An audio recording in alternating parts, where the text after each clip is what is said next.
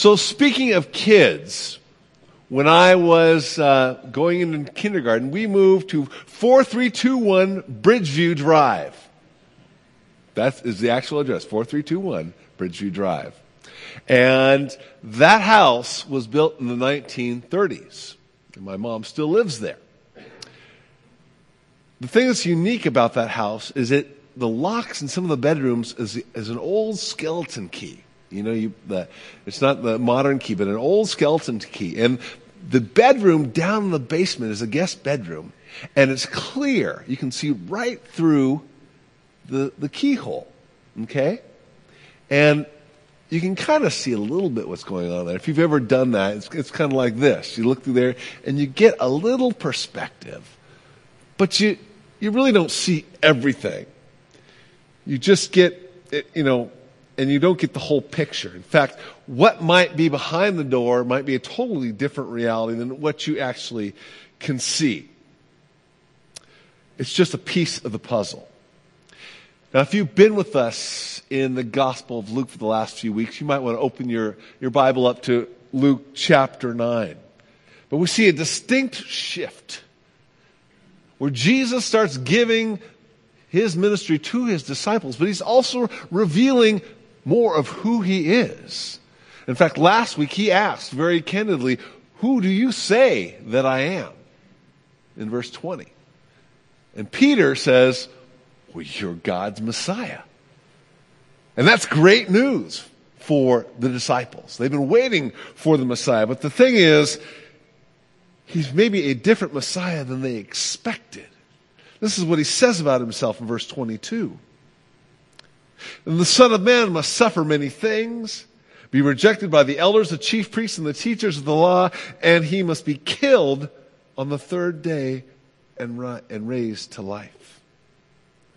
Turns out the disciples only had a keyhole view of who Messiah was. And they only had a keyhole view of what it meant to follow Messiah. And he goes on to say this in verse 23 Whoever wants to be my disciple must deny themselves and take up their cross daily and follow me. They only had a keyhole view. But today, Jesus is going to fling open the door to the disciples so they can see for just a few minutes his full glory and who he is, who he truly is. And it's overwhelming to them, so much that they can't fully take it in. But we're going to see this, especially this week and next week, that understanding who the Messiah is actually is going to determine how you really follow him. We're going to see that for the disciples, it's a process. it's a process for them. And the truth of the matter is, when you follow Jesus, it's a process for us as well. But today we're going to the mountaintop.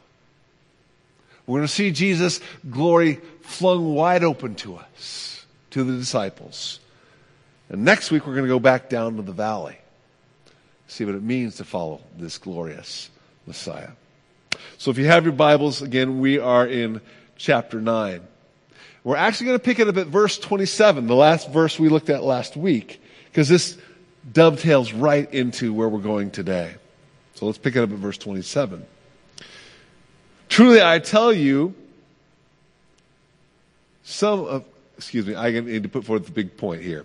Jesus is going to reveal his heavenly origin to his disciples. So, verse 27, he says, Truly I tell you, some of you who are standing here will not taste death before they see the kingdom of God. So, verse 28. About eight days after Jesus said this, he took Peter, John, and James with him and went into unto a mountain to pray. He was praying, and the appearance of his face changed. His clothes became as bright as a flash of lightning. Two men, Moses and Elijah, appeared in glorious splendor, talking with Jesus. They spoke about his departure, which he was about to bring to fulfillment at Jerusalem. Peter and his companions were very sleepy, but when they became fully awoke, awake, they saw his glorious, his glory and the two men standing with him.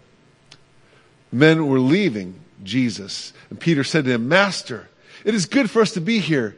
Let us put up three shelters, one for you, one for Moses, and one for Elijah. He did not know what he was saying. And while he was speaking, a cloud appeared and covered them, and they were afraid as they entered the cloud. And a voice came from the cloud saying, This is my son, whom I have chosen. Listen to him. And when the voice had spoken, they found that Jesus was alone. The disciples kept this to themselves and did not tell anyone at the time what they had seen. Let's pray, and then we'll uh, get into this passage about Jesus' glory.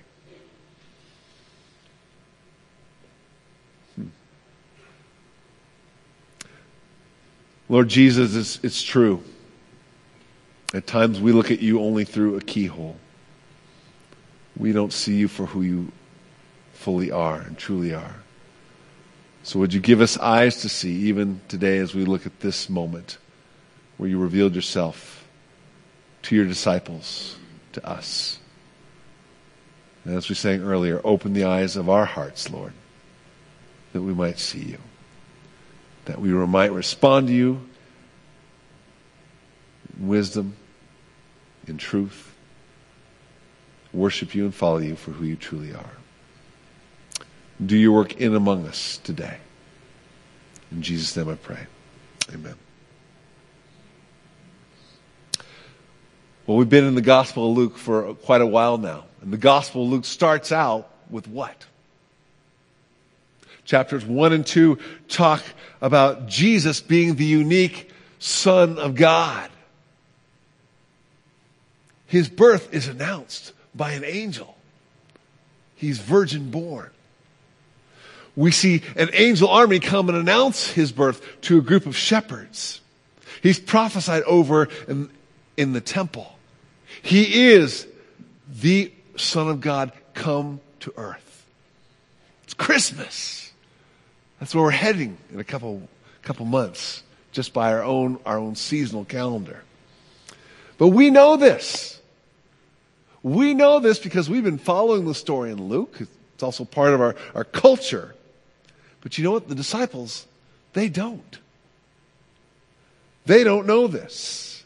And this, this encounter with divine uh, glory is for their sake it gives them another piece of the puzzle about who Jesus is.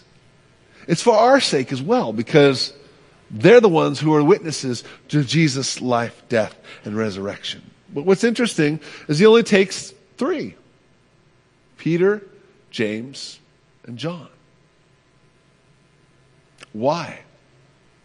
Well, so far we've seen that these guys are kind of Jesus' inner circle. They're trusted guys. He did this with uh, Jairus in the previous chapter.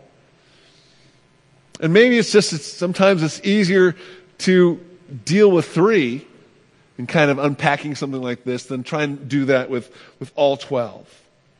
But these men were leaders amongst the disciples, and they were going to influence them, the other nine, or the other eight, as Judas had excluded himself.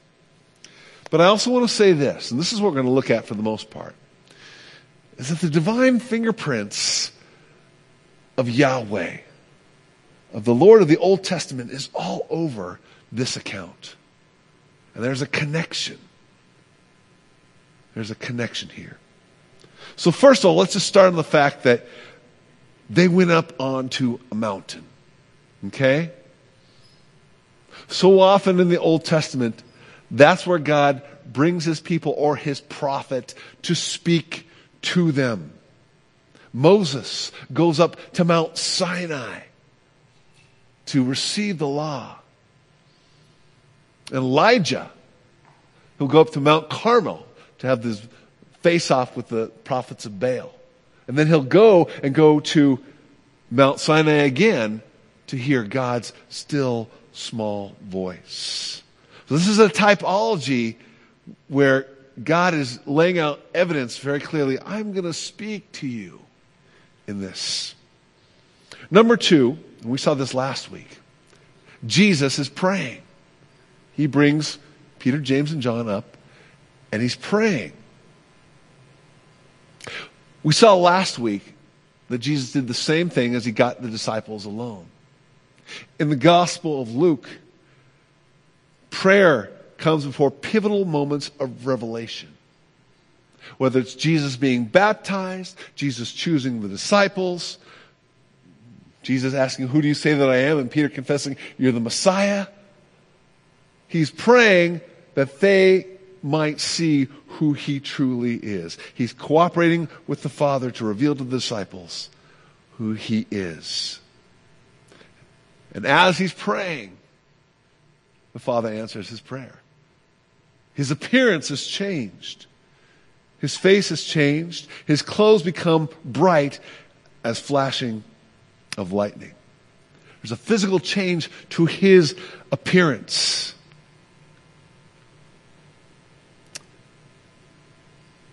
Mark talks about his clothes being like so white that no launderer could get it as white. So I don't know if he had a contract with Tide or something, I'm not sure. But Matthew talks about his face shining like the sun. His inner nature is being revealed. What was veiled by flesh is now becoming evident. It presents Jesus in his glory as it was when he was in heaven previously. And then this two men appear, and they appear also in glorious splendor. And it's Moses and Elijah, and they're talking with Jesus. Now, what's the significance of Moses and Elijah? Why not David and Daniel? Moses represents the giving of the law, of the Torah our first five books of the Bible, how to live before God. Elijah represents the prophets, which is pretty much the rest of the scriptures. But here's the thing. The Old Testament scriptures is not just a collection of random stories just kind of thrown together.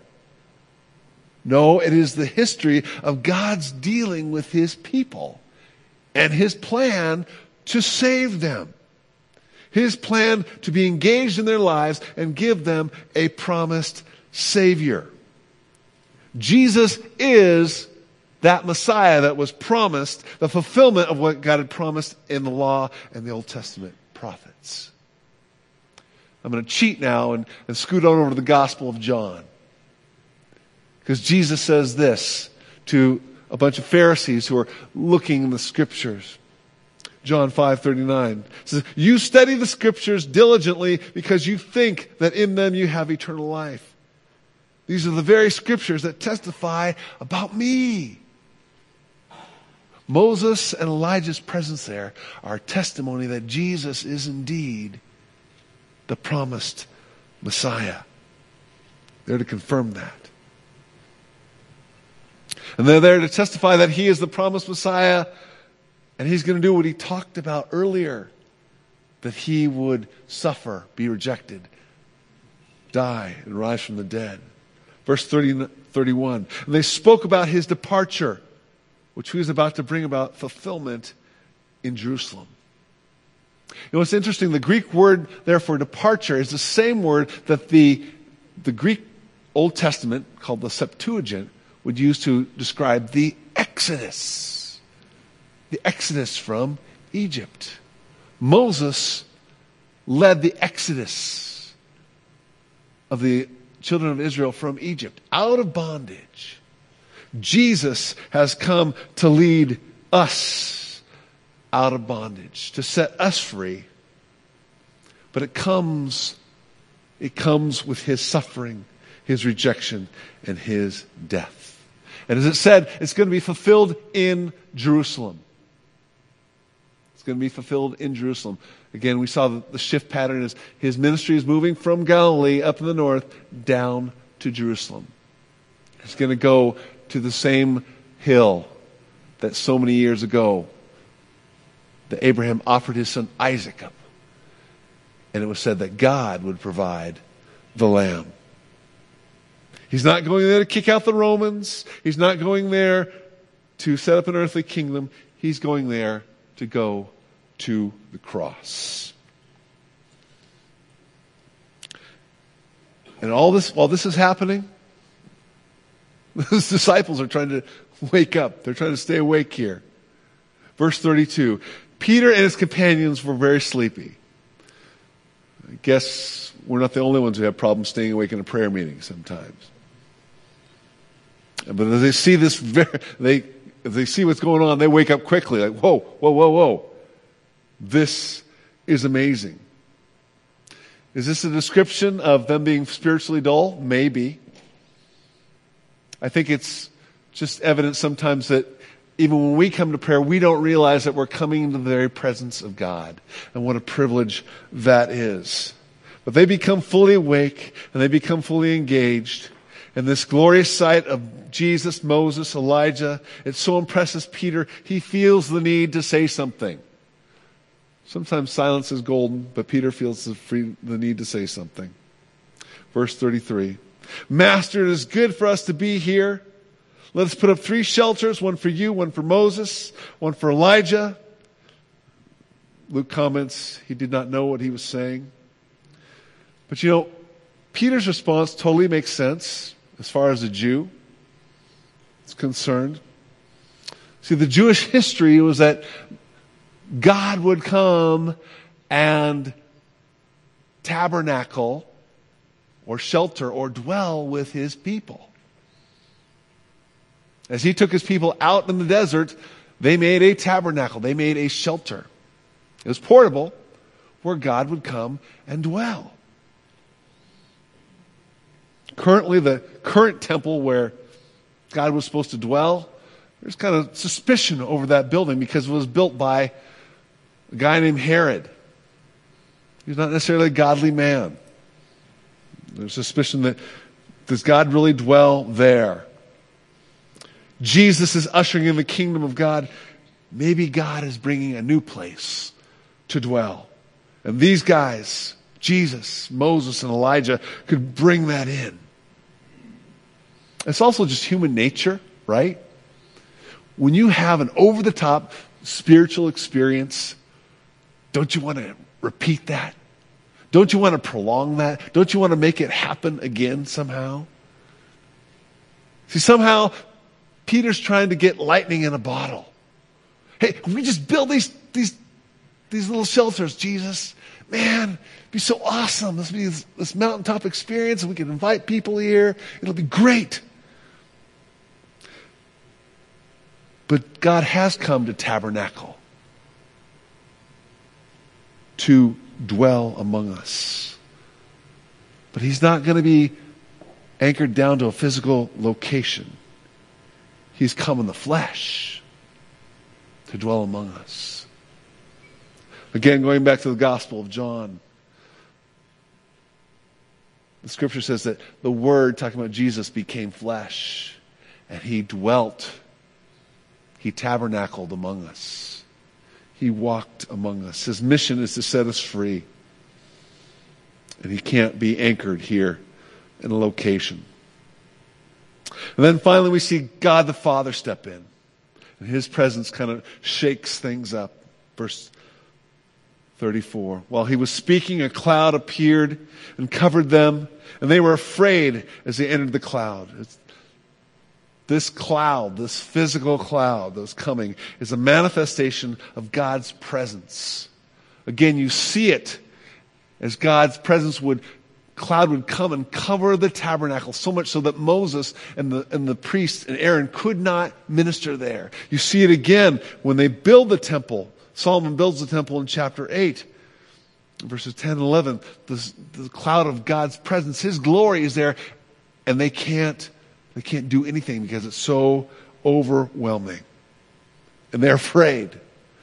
They're afraid because of God's presence. And that's a that's an understandable response because when you're in the presence of holiness, you become very aware of how unholy you are. But then we hear the voice. Verse 35 A voice came from the cloud saying, This is my son, whom I have chosen. Listen to him. Again, this is the second time we hear God the Father's voice. We saw it again in, in, chapter 3 with Jesus' baptism. You are my Son, whom I love and whom I am well pleased. But the disciples, they weren't there for that. Again, this is for them. For them. So, again, first of all, this is my Son. God the Father's saying that.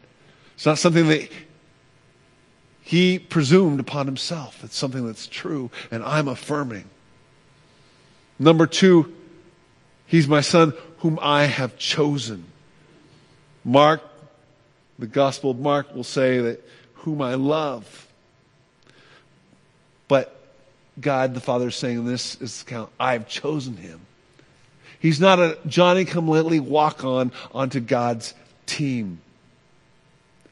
No, it has always been God's plan, God's mission to do it through Jesus, the Son, who was God before time. And in fact, Revelation 3 8 says that he was slain before the foundations of the earth.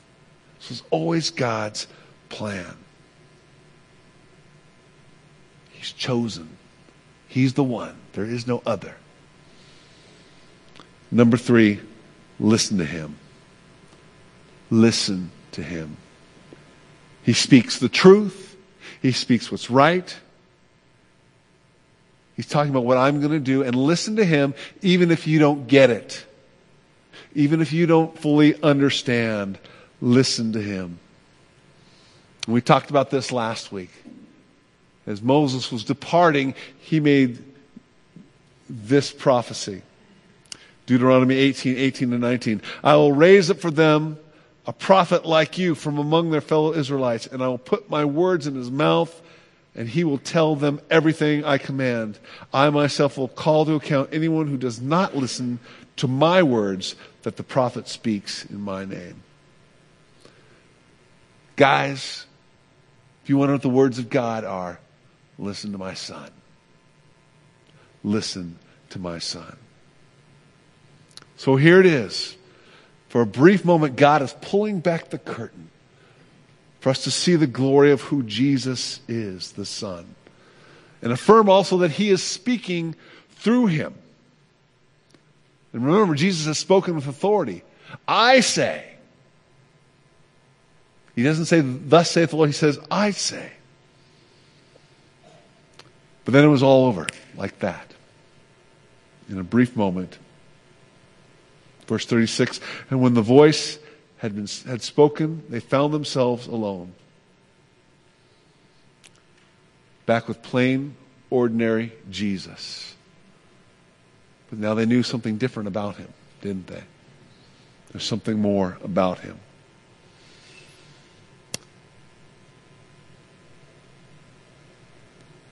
You know what's interesting is what the next part of the verse says. The disciples kept this to themselves and did not tell anyone at that time what they had seen. I'm kind of going, why? I mean, this is an over the top spiritual experience. You know, when we send people off to like a women of faith conference or promise keepers or something like that, then people come fired up, come back fired up. Why do they want to keep this to themselves?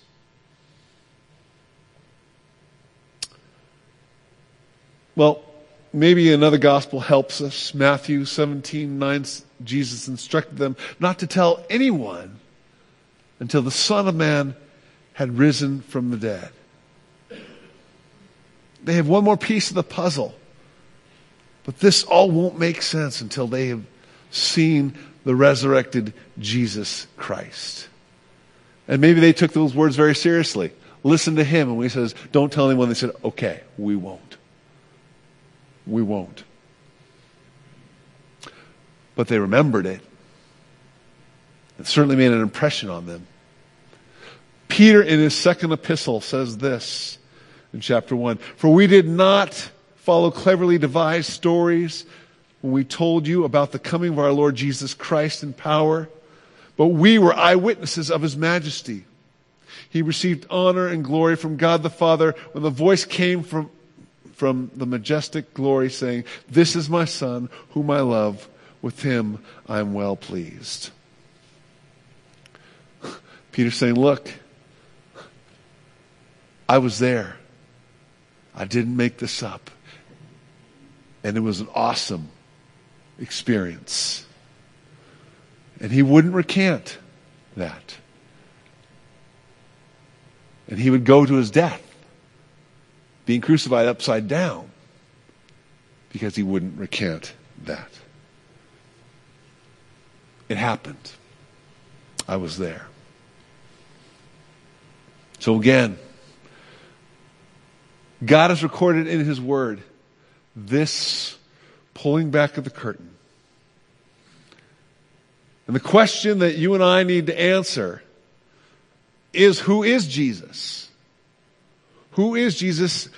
Are you going to follow him?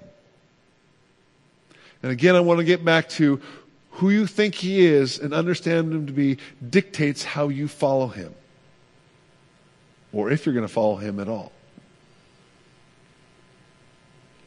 I'm going to ask the question that the word of the Father came out.